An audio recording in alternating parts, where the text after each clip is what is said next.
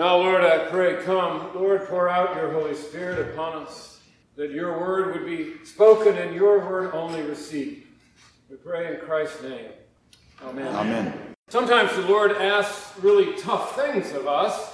Got onto that a little bit last week, seeing that He calls us all to share the gospel, the good news of Jesus Christ. Not that we're all Billy Graham evangelists, but that we're to be salt and light in the world and able to give an account for the hope that we have within it.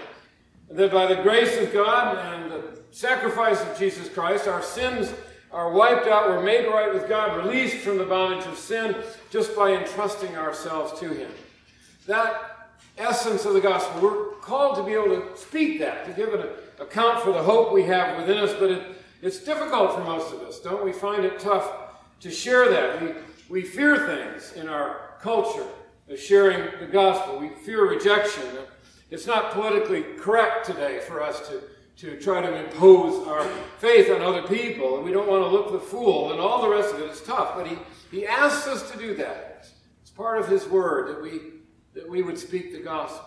He asks us difficult things. He asks us to stay married to the same spouse for life and, and to be faithful to that marriage covenant for life. And I'm, don't hear me this morning. I, I, I, know there are reasons for divorce. There's justification. There's, I'm not saying we have to stay in, in an abusive situation, but God's plan for marriage, to put it that way, is that it be a lifelong union of husband and wife. And it's tough. Not for any of us, I'm sure. For some, it's tough. Uh, 50, you know the statistics, 50 to 60% of folks give up on their marriages in our world. But he, he asks it of us. He asks us tough things. He asks us to give up our addictions, uh, whatever they might be, those things that are uh, that bind us, whatever we're using to medicate, alcohol for some, or drugs, or maybe it's just something like spending, or pleasing people, or workaholism. Tough things to break, those addictions in our lives. But God asks us not to be enslaved to anything except to be dependent upon Him. I'm on about things that are tough that he asks us to do because in our lessons today, particularly the Old Testament and the Gospel, we have God asking people to do really, really tough things. Impossible things, virtually impossible. And the lesson, you can tune out now, you don't have to hear the rest of the sermon this morning, but this is the point that when he calls us to do something really tough, he gives us what we need to do it. God called Amos to do a really tough job. Amos was not a priest, he was not royalty, he was not trained to prophet, he's a shepherd and a fig dresser, a vine dresser in a little town in Judah, which is Israel's broken into two kingdoms at this point the southern kingdom and the northern Judah is the south, and they're smaller, they're poor, and that's where he's from. And God calls him to go north to the Israel, the bigger kingdom, the northern kingdom. It's a time, and, and be a prophet there of God's word. And it's a time in Israel of great prosperity, both north and south, and a time of great immorality, idolatry, pagan worship, child sacrifice. A time of great wealth for some and great poverty for many, and the rich were exploiting the poor. And God calls this shepherd, this lowly fig dresser, to go north up to the northern kingdom, to the seat of power, and speak God's wrath, coming wrath, and judgment on his people's sin. It, would be a little bit, Becky and I have a house, little house in Kingstree, that's where we're living. It would be a little like God calling a poor dirt farmer from Kingstree to go up to Washington, D.C., to the seat of power, or, may, or maybe Wall Street, if you like, and preach uh, the, the immorality and of our nation and how we've turned away from God and, and the disparity of wealth, the unfairness of life, and, the, and on and on and on. And that's the job that Amos was called to, a tough job. And he got the same reaction that you or I might get in the seats of power in the United States. He was scorned, he was rejected, treated with contempt and ridicule, and finally banished. We have the account here. He, he, Amaziah, a, a top priest up in the northern kingdom, says, Go home, go back to Kingstree. Eat your, eat your food down there. Speak to those people, but don't come back here. And Jesus calls his disciples to a tough job today in the gospel. He's, he's been doing all the ministry. They've been following around, but it's Jesus who's done the healings and the exorcisms and raised the dead and, and uh, calmed the storm of the word and healed the shriveled limbs and gives gave sight to the blind, and they've, they've watched, they've followed him around for months. And now you picture this. He turns to them and says, Okay, your turn. You go. You go and do this work. Preach repentance. Heal the sick. Oh, by the way, don't take anything with you. Um, you, you take a staff. If you don't need any extra food or extra clothing or no credit cards, no cell phones, and I'm not going with you. Can you picture their reaction? This is tough. He's done the miracles. And this is pre Pentecost. The Holy Spirit hasn't fallen on them in power for their ministry. He sends them out. And he told them there'd be trouble. There'd be demons out there, and, and some people are going to reject you and don't let it bother you. Shake the dust off your feet, but go and do the work. Now, I said, when God calls us to do a tough thing, he gives us what we need to do it. He gives us what we need. And that's true with Amos, and it's true with Jesus' disciples. Start with the disciples. I said Jesus didn't really give them anything, but that's not quite accurate. He did give them something, didn't he? He gave his disciples the, th- the same thing that God gave to Amos and to all of God's prophets. The same thing he gives today to his church. He gave them his word. He gave the disciples his word, the authority of his word for healing and and driving out demons and preaching repent. He gave Amos and his prophets his word Go speak this to my people Israel and tell them, Thus saith the Lord.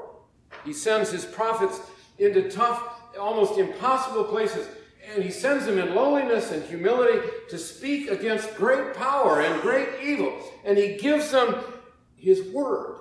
Otherwise, they're unarmed Jesus sends out the 12, two by two, armed only with his word, to call people to repent, to tell them that there's healing and cleansing in the name of Jesus Christ, and he gave them the authority of his word over the demons and to heal. My, and my point this morning is that his word is enough. It was enough for Amos and his prophets. Amos ended up in the seats of power in, in Israel in the north. He ended up in the high places, and his message, God's word, got through to the leadership there, the priests, or the king, the kingdom. Now, in the end, they didn't repent. That wasn't Amos's problem. Remember, we talked about this last week. He was called to go and speak. God's word has great power, but at the same time, God, for his own reasons, gives us, human beings, the right to reject his word. And they rejected it, turned away from it. The word had power, and Amos wasn't responsible for the outcome. Jesus' word was enough for the disciples. They spoke repentance, they called for repentance, people repented. They offered exorcism from demons, and demons were driven out. They prayed for healing, and people were healed. The power of God's word. God's word is enough. It's always been enough, and it'll always be enough. You remember how this world came into being according to his word? From nothing, he spoke the universe, everything we think is real, he spoke it into existence from nothing. He didn't take a bunch of stuff and fashion molecules. He spoke. And Jesus Christ, Jesus is His Word. His Word incarnate, His Word made flesh with enough power to save us, the human race, from sin, from death, by dying and rising again. He calls us to do tough things, our Lord does, but He gives us what we need to do what He asks, and that is His Word. He gives us Word. So, what's He called us to do? His church. Not just St. John's, but His church in general, His body of Christ on the earth. What's He calling us to do? Well, He's calling us to be faithful to Him and to His Word. In the, in the midst of well, in the midst of our own hearts, which don't always embrace His Word, maybe I'm the only one here that resists some of what God asks, but I don't think so. I think we all do. We have this thing in us which rises up. God says, do it. We say, no, no, I don't think so. And we live in the midst of a culture which is strongly moving contrary to His Word, where, the, where what's ideal in our world is individualism. I'm captain of my own ship. I did it my way. You know the phrases. We have elevated our selfish desires and preferences over God's word. We've done that. Well, we did that from the Garden of Eden on, but we still do it. We do it in spades now. It is, it is admired. It is one of the values of our culture. Individualism and choice, freedom to choose, tolerance of other people's choices, acceptance of any choice. Our culture to be honest, has largely turned away from God's authority, from the rule of God, turned away from His word, His truth. Truth today is relative, isn't it? It's your truth, my truth. I've shared with some of you, my daughter went off to University of Michigan and college. She came back after the first semester and she said to me, Dad, I figured out what they believe. And I said, Well, who's the they? And she said, Well, you know, the university, the, the administration, the professors. What do they? I said, Okay, what do they believe? She said, They believe there's nothing to be believed. And I thought, Becky and I thought, well, for this, we're paying $25,000 a year. But that's a picture. That was 20 some years ago. We haven't gotten any better as a culture. And against all of that, God has given His church His Word, the Scripture. It's our tool, it's our shield, it's the standard we're to raise, it's the plumb line. I love that phrase. Amos. God says He sees God holding up a plumb line. You know what a plumb line is a, a heavy weight on the end of a string, and you hold it up, gravity makes it perfectly vertical, and then you measure against that plumb line to see if something's truly straight or not. It's a metaphor, but we have a plumb line. We're given the plumb line. That's what the church has the plumb line of the Scripture, of God's Word. It's that which, against all claims of truth, are to be measured. Now, if you're paying attention, you'd say, well, wait a minute. We, have Jesus. Come on, Paul, it's the church. We have Jesus. We don't just have the Word. Yes, we do have Jesus. Absolutely. It's, he's the center. He's the, it's essential. But how do we know, you and I, who Jesus is? who he was, what he taught, what he asked of us. How do we know any of that? From the scripture. It doesn't come out of the air, it was revealed to us by God in his word.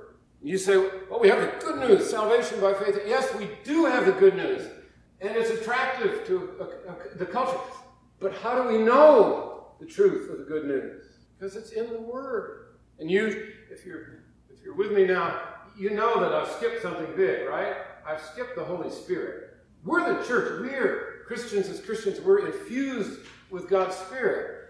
God's Spirit to guide us and strengthen us and to bring to mind His words so that we can remember them and speak them. Yes, we have the Holy Spirit.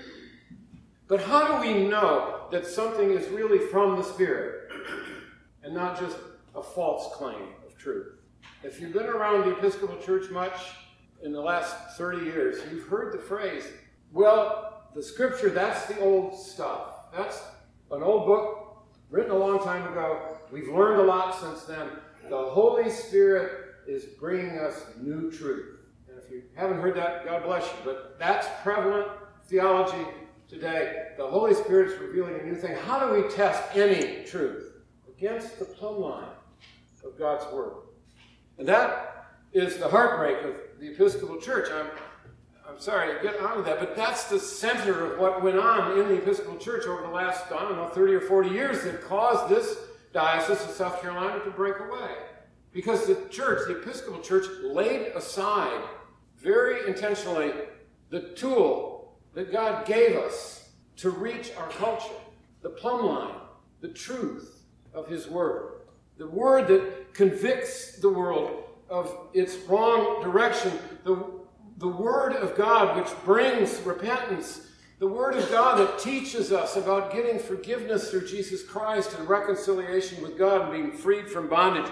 The Scripture says His Word, it says of itself, His Word is living and active, sharper than any two edged sword. It penetrates the human heart, separating soul and spirit, joint and marrow, judges our attitude, sets us free. Jesus said, You'll know the truth, and the truth will set you free. And so, I'm going to end just by reminding us that God has called us to do a tough thing, to stand amidst what is a growing flood in our world, a way, flood that's overwhelming the church, that is away from His Word and the power of the Scripture. And we can do one thing, pray, but we can stand against that on one thing alone, which is His Word. So I leave with an encouragement to us to internalize the Word of God why we have Bible studies. It's why we talk about it. It's why we read it three, four lessons on Sunday because it is the core that we stand upon. We need it in our hearts. We need to be able to speak it in love. It's, it's not a sword that we go swinging at people with. It is a plumb line against we, which we measure truth. And we speak when we're called upon by the Lord in love, the word that He's given us to speak. Pray with me, please. Lord, I thank you for your word. Thank you for your love uh, for your church and for all the world, that we might be speakers of the word, that it would continue, as we sang just now, to be a, a lamp a light to the world around us. Pray in Christ's name. Amen. Amen.